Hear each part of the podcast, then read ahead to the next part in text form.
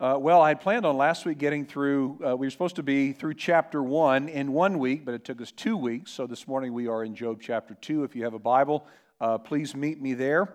Uh, if you're new with us, what we do is we kind of work our way through books of the Bible section at a section, section at a time, as, uh, so to speak. And uh, we, we look to keep the text in its context, listening to what God would say to us, not just as hearers, but also as doers of the word. Several years ago, I was on an elder team uh, with a man who was about 20 years older than I was. His name was also John. And he was a tall, thin man with, with very thick uh, gray hair and a wide smile.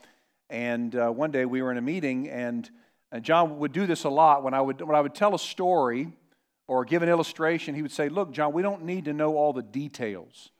We don't need to know that you had a buffalo chicken sandwich at Quiznos on Thursday, and it was sunny outside, and you sat by the window. And uh, John was a certified public accountant, so for him, you know, he was very tasky. And I'm not saying that about all accountants, but this guy, he just wanted to get right to business. Don't, don't, don't need to hear any stories. I don't, don't need to hear about you know where you had lunch. And he said, John, we don't need all the specifics. And I smiled back at him and I said, John, if you're going to be a good storyteller, the details matter. Specifics actually matter. And this is true, isn't it? This is true in just about every area of life.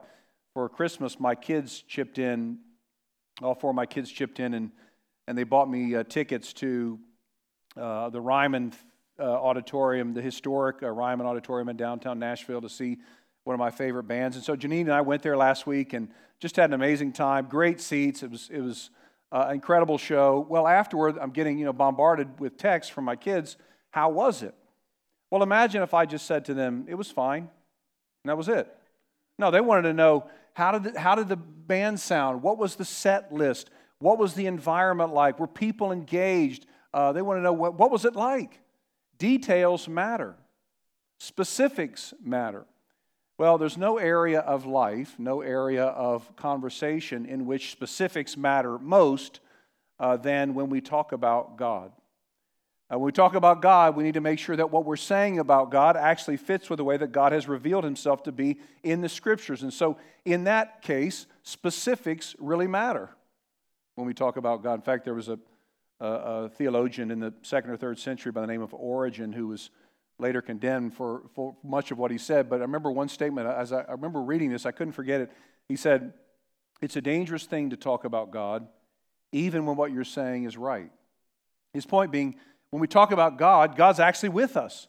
God is real, He's alive, He's with us. He hears what we say, and He cares what we say about Him.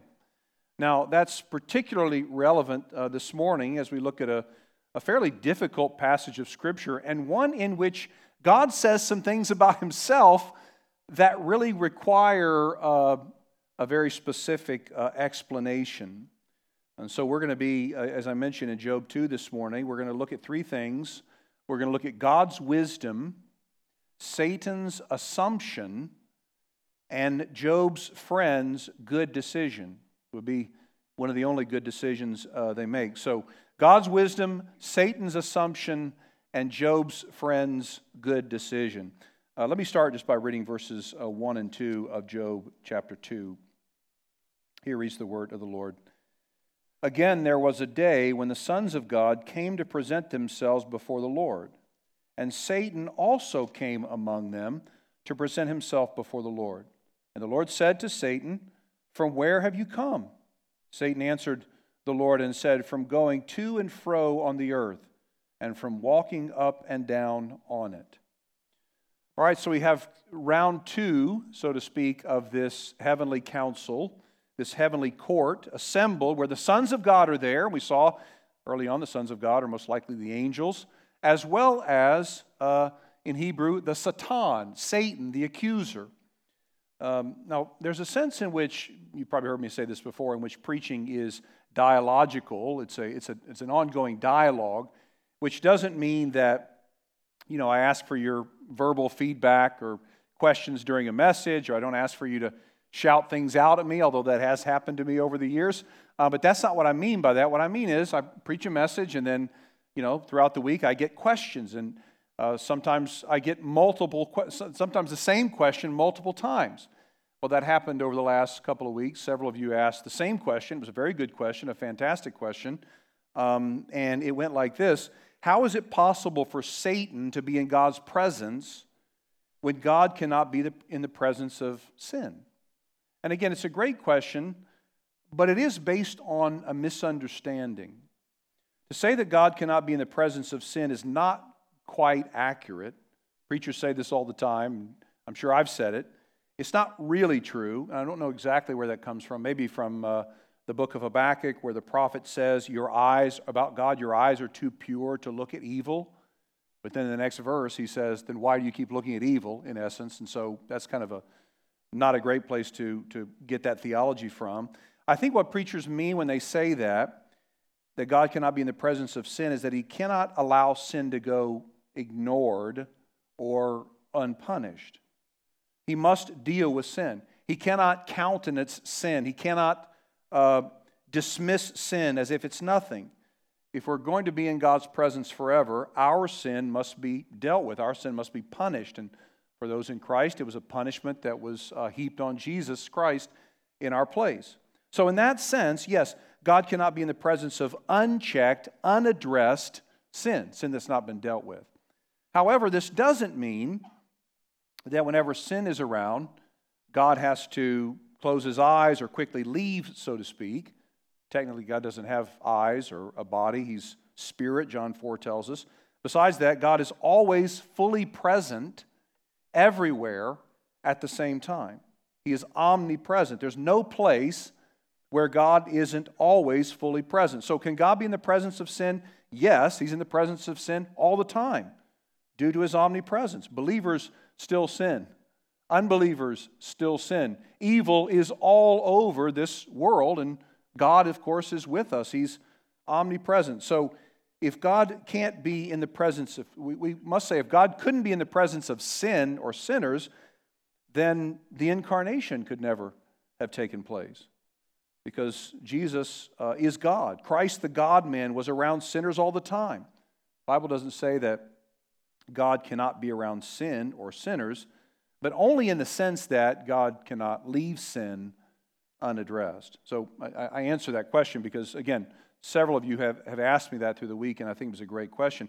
As it relates to Satan, uh, his defeat and destruction uh, are already secure by the death and resurrection of Jesus. So his rebellion has been dealt with already, and he will one day be forever uh, conquered, and chained. But at this point in the story, Satan is there in, in God's presence with the sons of God or the angels, and God again says to him, Where have you come from? I mentioned already, it's not because God doesn't know where Satan was or what he was doing. This is a way to, uh, to engage uh, Satan in a dialogue. And God repeats the question that he has previously asked Satan. So look at verse 3. And the Lord said to Satan, have you considered my servant Job? That there is none like him on the earth, a blameless and upright man who fears God and turns away from evil. He still holds fast his integrity, although you incited me against him to destroy him without reason. So, this is basically the equivalent of God saying to Satan, I told you so. You said he only worshiped me because of all that he had and all the ways that I blessed him, but I allowed you, the Lord says, to take everything from him, and he still worships me. God says, I told you that his devotion to me was real, that it was genuine. He was genuine in his love for me. He still holds fast his integrity. And then God says something shocking, I think. He says, Although you incited me against him, to destroy him without reason. Now, I say that's shocking because it seems like God is saying that Satan talked God into doing something that God didn't really want to do. So, is God saying that he can be manipulated?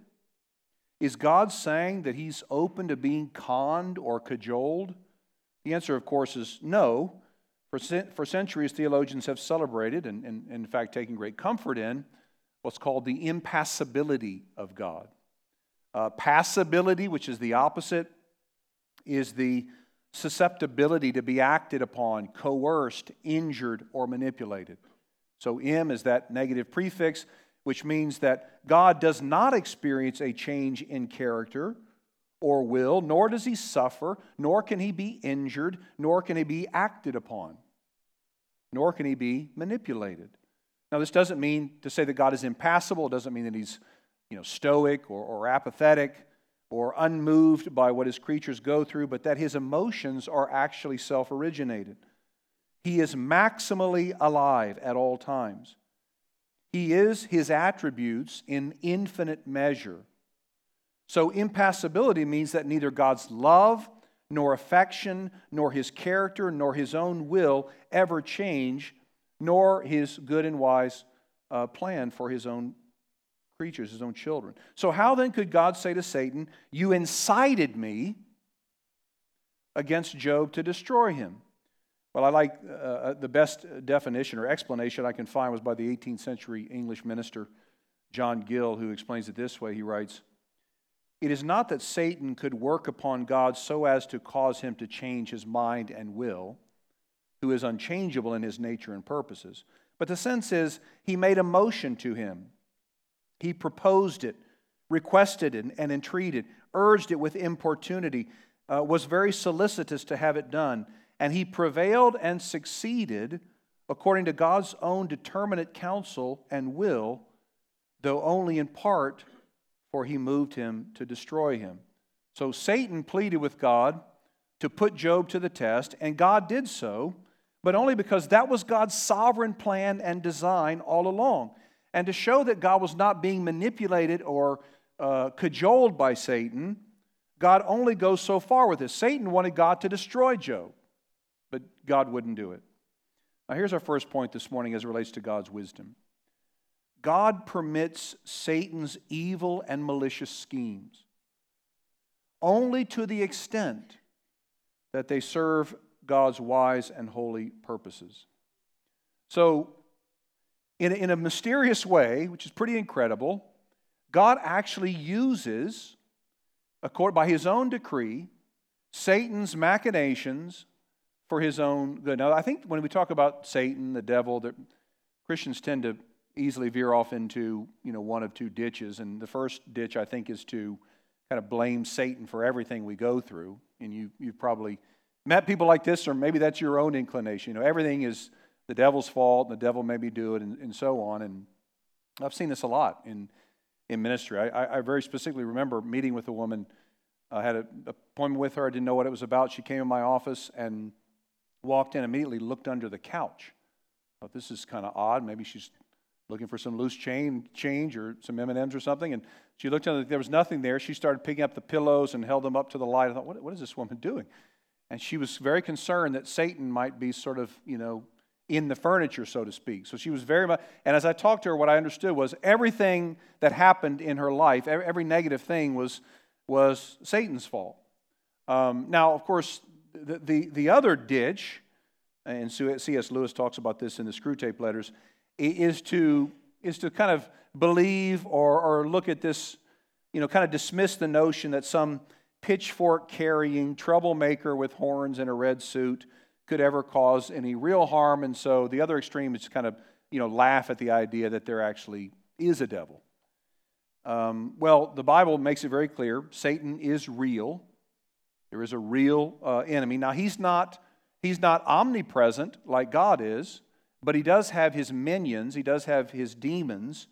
Um, and yet, and, and he, he is walking around seeking whom he may devour. In fact, what does he, Satan actually say to God when God asks him, where I've been walking to and fro, which is exactly what Peter would say in the New Testament Satan does.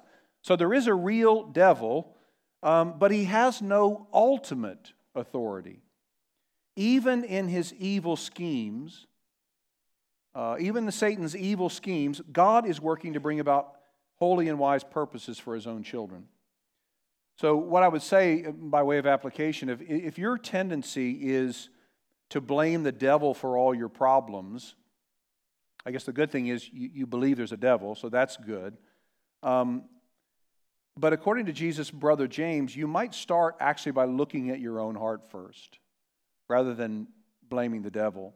There is a selfishness in us, there is a, waywardness in us uh, there is an impurity of motive in us that we really don't tend to realize. This is why a word, it's a hyphenated word that comes up over and over and over in my family, is we talk about the need to be self suspicious. And so, you know, if you, if you feel like everything you're going through is Satan's problems, you might want to uh, reconsider that, that maybe, you know, there's some, something going on in your own heart that you're uh, uh not aware of. I was talking with a pastor friend this week who told me about a church in his, in his area that uh, was once a thousand people strong and now it's down to 85 people on a Sunday. And that's because three of the last four pastors had committed sexual sin, had been unfaithful to their respective uh, wives. And then he said to me, It seems like this place is under demonic attack. And I thought about that, and I didn't, you know, wasn't a jerk. I didn't argue with him, but I thought, I, I don't know. I mean, maybe. That, that, that may be true. That could very well be true. Um, or there could be something else going on. Maybe there's a culture that totally lacks accountability and sort of mutual relationship. Maybe the, there's a culture where the pastor is elevated and, and what he says, he sort of always uh, is always right. Or, or maybe these were men who weren't actually really even called into pastoral ministry, but seized an opportunity to gain a, name for themselves. I mean, it could be any number of things, but uh, what I'm saying there is yes, Satan is real, he is vicious, he is powerful, but here's the deal neither sin, Satan, nor evil people frustrate God's sovereign plan. They only serve in a mysterious way to accomplish it. I like what one theologian writes People lift their hand to rebel against the Most High only to find that their rebellion is unwitting service in the wonderful designs of God. The hardened disobedience of men's hearts leads not to the frustration of God's plans, but to their fruition. So that's deep stuff, and I'll try to explain a little bit better as we move along. Look at verses 4 through 6. Then Satan answered the Lord and said, Skin for skin. All that a man has, he will give for his life. But stretch out your hand and touch his bone and his flesh, and he will curse you to your face. And the Lord said to Satan, Behold, he is in your hand, only spare his life. So when God commends Job to Satan and says, Look at this guy. See, you were wrong. He still worships me, he still loves me, he's still devoted uh, to me, even though you've taken everything from him. Satan says, Skin for skin. Now, this is a very, very odd Hebrew uh, phrase, um, one that pretty much no one knows what it means. Um, one commentator calls it a riddle, another calls it an enigmatic expression. Another calls it a mystery. What exactly is meant by this, this uh, statement, skin for sin, skin, is not known. But the next few verses make it clear that Satan is calling for God to bring about sickness and physical pain to Job to really test him, you know, in Satan's estimation.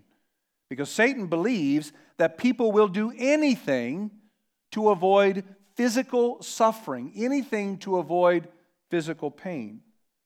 Old Testament scholar Tremper Longman writes Satan's very cynical view is that people only really deep down care about themselves. People will give all they have to preserve their life. Now, I think we have to say it is, Satan's perspective is cynical, but it's not that cynical, is it? We found out more clearly than ever during the height of the pandemic just how self centered uh, the human heart truly is. What's the first thing that we thought when, when we heard that someone had COVID. It wasn't, oh no, I, I, I hope they get better quickly, or oh no, I, I need to pray for them. It was almost certainly, when was the last time that I was around that person? And did I shake his hand? And did he cough in my direction? So, yeah, I mean, it's a, it's a bit of a cynical view, but it's not that cynical. Satan has assumed that not only are we deeply self centered people who are most concerned about our own health, which is pretty much right, but also that no one would ever surrender his own health or his own life in the service to God or for someone else. But Satan is misguided here. Some of you, the wheels are already turning. Not only would Job prove Satan wrong, but the one to whom Job points proves Satan wrong. There was one who willingly surrendered his own health, indeed, his own body, his own life, in the service of God and for the good of others. On the night before his crucifixion, Jesus was in the Garden of Gethsemane with his disciples, and the, the topography of the Garden of Gethsemane is fascinating. Jenny and I were there in 2018, and at night, it's deeply haunting. I mean, it's a very haunting place. Jesus is there on the eve of his crucifixion. He's with his disciples, and all of a sudden, this battalion of soldiers comes, you know, kind of from around the trees, out of the darkness, into view. And they're led by this group of soldiers, is led by Judas, one of uh, Jesus' own disciples. And they have come with their weapons brandished to arrest Jesus and take him away. John 18 4 tells us, Then Jesus, knowing all that would happen to him, came forward and said to them, Whom do you speak? John tells us that Jesus, he knew what was going to happen. He was not oblivious or ignorant as to what was going to happen. And what did he do? He went forward toward his accuser. Martin Luther, the great uh, reformer, found this to be the most one of the most fascinating uh, aspects of the whole sort of betrayal narrative. Jesus didn't shrink back into the crowd. He didn't play a, a cat and mouse game with the imperial troops. He stepped forward out of the crowd into the limelight where he would be apprehended. And in that moment, Jesus did what Satan assumed no one would ever do. Jesus would subject himself to physical pain, intense agony, of course, well beyond that, and he would give up his own health and life for others. Remember, Jesus didn't have to give himself up, he didn't have to die. He could have called a host of angels to deliver him and set him free. But he didn't. He came forward.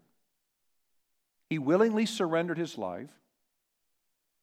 He offered himself up. Now, the voluntariness of Jesus' surrender is very important if we're to really understand something of Jesus' mercy.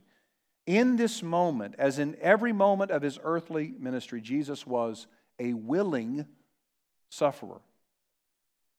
He gave himself up. He suffered willingly. Why? Because those who have committed sins against God, which includes each one of us, must pay the price for their sins. The price is death, eternal separation from God. But Jesus, out of love for us, the sinless one, the one who'd never sinned, actually gave up his own life to pay for our rebellion.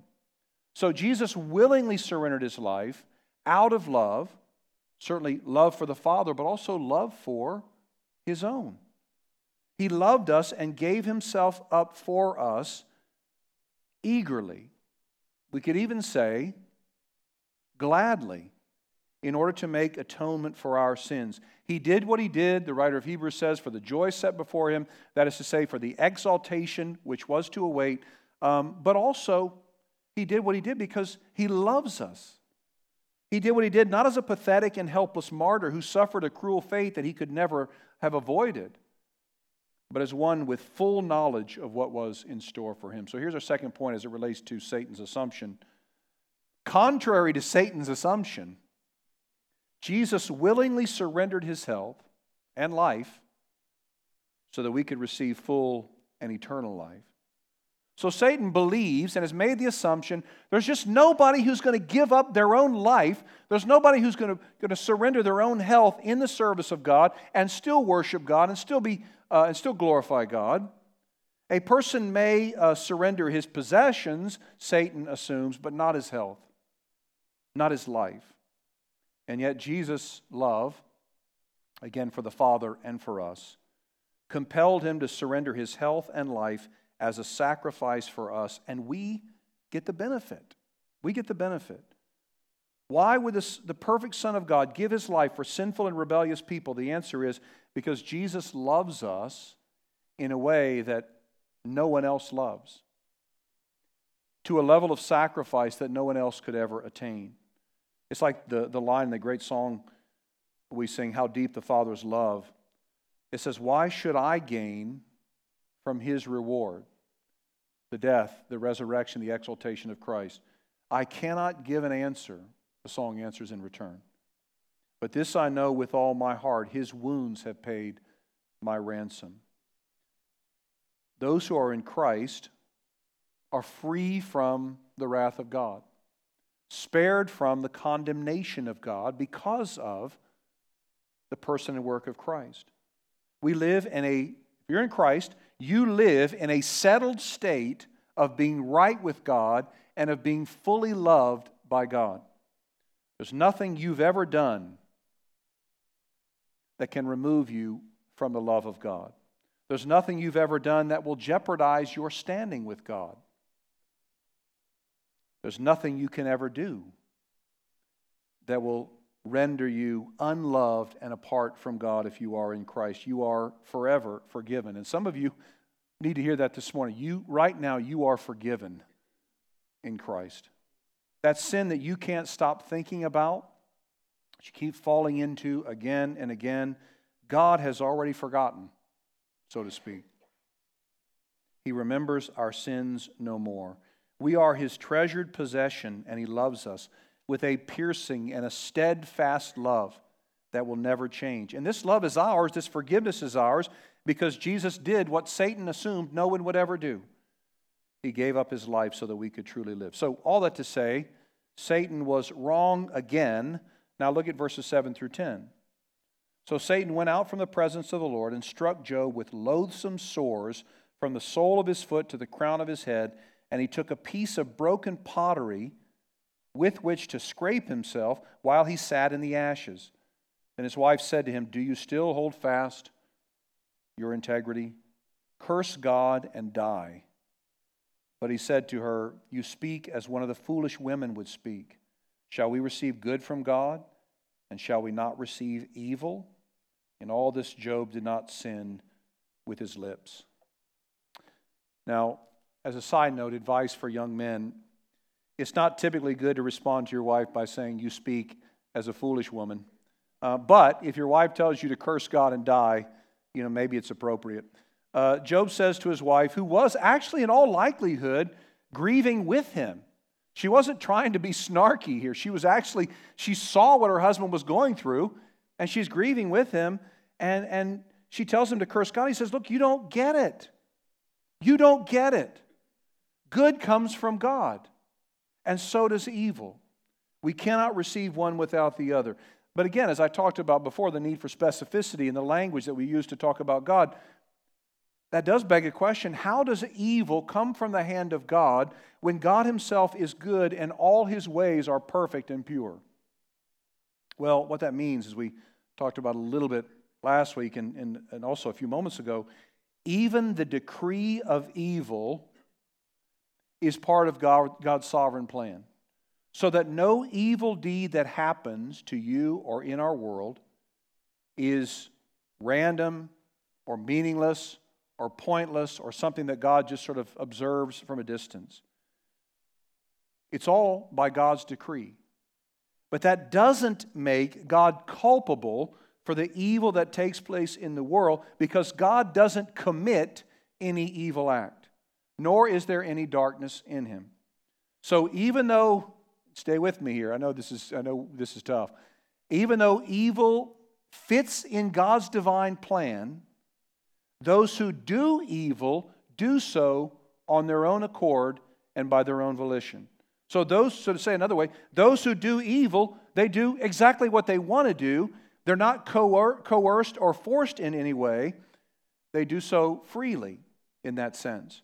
And yet, and yet, in a way that is ordained by God for the special care of those he loves.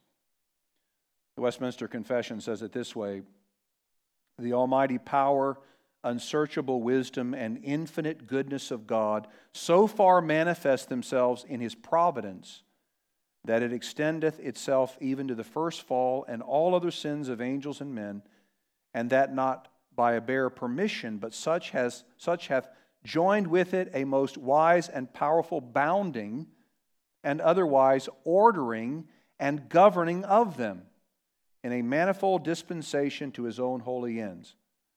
And that's all really helpful, but we need this, this next part. And yet, so, as the sinfulness thereof proceedeth only from the creature and not from God, who being most holy and righteous, neither is nor can be the author or approver of sin. So, all this, all that to say, you may be saying, you know, I, I don't know, like, how can that be? And I'm saying, if, that, if you're wrestling with that, that's okay. That's okay. Um, it's okay if your brain hurts thinking about this. But what you can know for sure is that God is holy and pure in all his ways. He never sins and he never wrongs anyone. And at the, and at the same time, the evil that you experience is mysteriously part of God's sovereign plan and it is for your good. It may not be for your immediate enjoyment, but it is for your ultimate good. About 10 or 11 years ago, in this church that I served, uh, there was a guy who worked in our uh, tech ministry. He was late 70s. His name was Hal. And he was a really grouchy dude. I mean, almost all the time. Um, but he had, he had sort of a dry sense of humor. And he would just about, he, he would, he, was, he insisted on doing the slides because, in his, his estimation, nobody else could do it right. Um, and he wasn't wrong, actually. I mean, we, we did have a lot of, way too many uh, slide mistakes, unlike here, whoever's back there. Um, but this guy would just insist on doing that. But every Sunday, he would bring me a comic strip just about every Sunday. And it was usually, I don't know, Far Side or Peanuts or something, or some obscure thing that he found online. And uh, he brought one, one that he brought to me, and I, I actually Googled try to find this, but I couldn't. But it's a comic with um, several Christians in a Roman Colosseum with a lion lunging toward them and the caption said, God has a wonderful plan for your life. And the point being, he thought that was hysterical. Obviously, you don't. Um, the point being that telling someone God has a wonderful plan for your life requires a little context, doesn't it? It requires some context. It, it doesn't mean, or it, it may not mean, health, uh, perfect relationships, constant happiness, or even a glorious ending to your earthly life. God's plan for you may be, like the plan it was for the majority of Christ's uh, first disciples, uh, it may be that you're persecuted for your faith. It may even be that you're killed for your faith. I hope that's not the case for any of us, um, but it could be.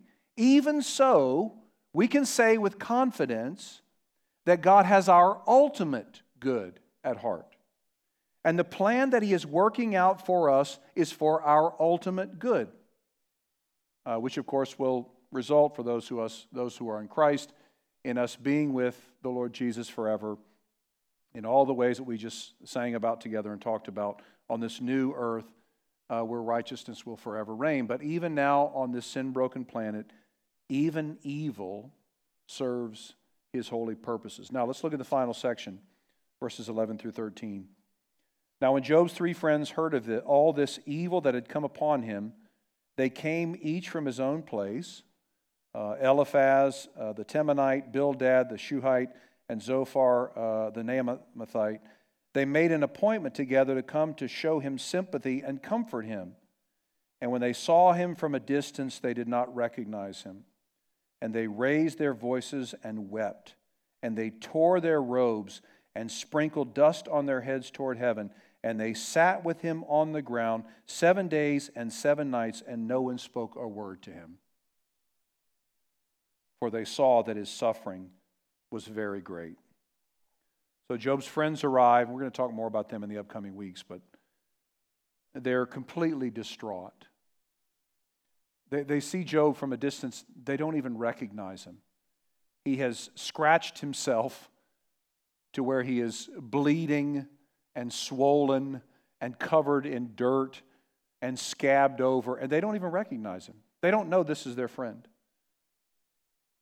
He's sitting there, he looks unrecognizable, and when his friends finally do approach him, notice they don't say anything. This is the only right thing they do. They don't say anything. They're doing great until they open their mouths with their wisdom. The Jewish people had a practice called sitting Shiva, where people would surround those who were mourning, often sitting on low stools, and they just would be present, not saying anything. Now, Job is not a Jew, but this practice extended beyond cultures and dialects, and for good reason, and that is there's, there's comfort in human presence.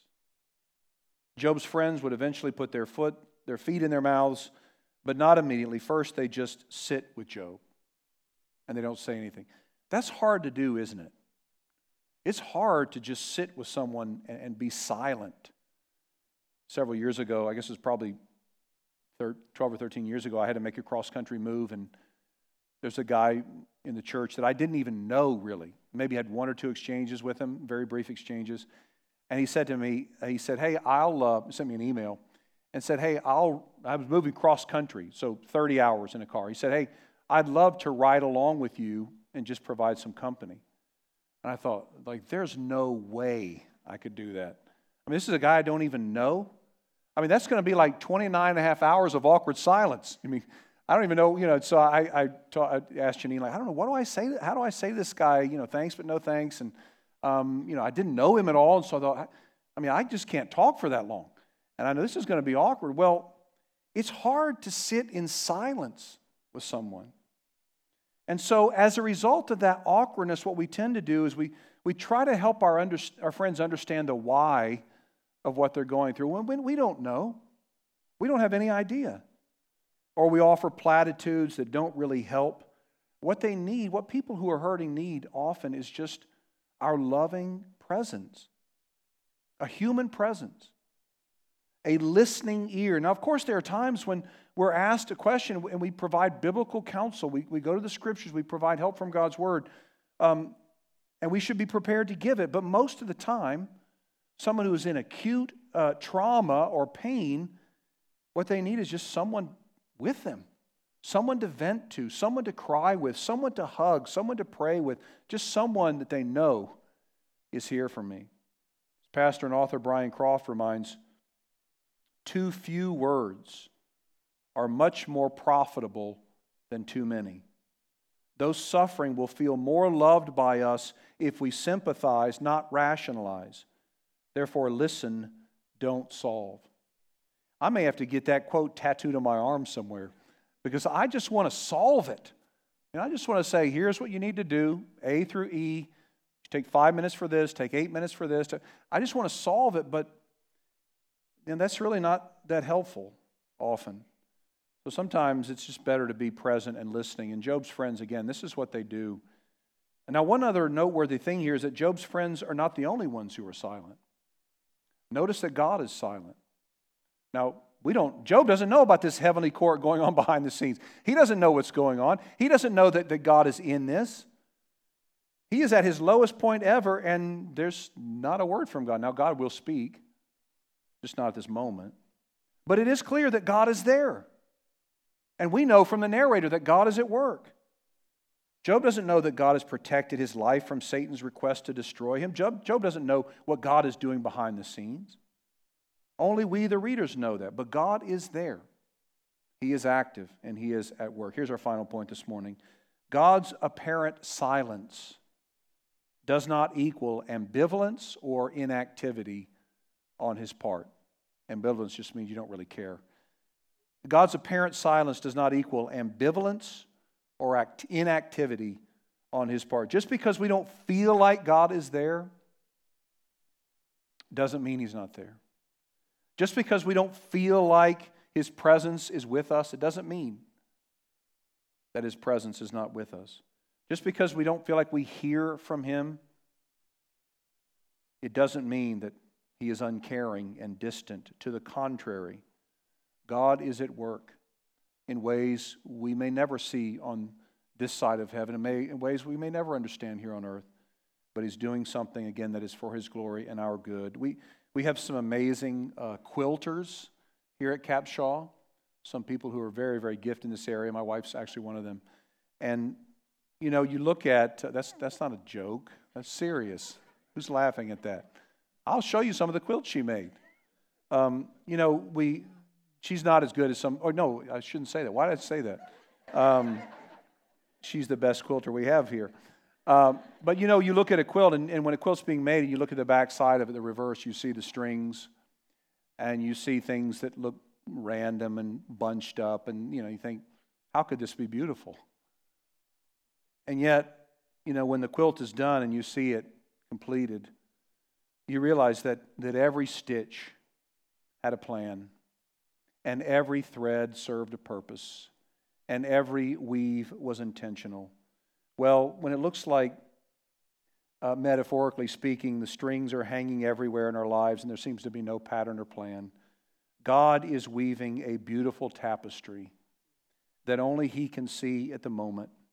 But when He finally finishes His masterpiece and flips over His handiwork, all the chaos will make sense. Now, it may not be immediate and it may not even be on this earth, but we will one day see that God is doing a beautiful thing and doing things that we can never even imagine. That's how God works. And if you have a hard time believing it, see point number two God's love was manifest among us in such a profound and powerful way that he sent his son to die for our sins. Here we are, needy and sinful and helpless people, and yet God loved in such a way that He said, I'm going to bring them to me. I'm going to reconcile them. I'm going to make them right with me. And I'm going to do it at the great cost of sending my Son. May God help us to believe it. Let's pray.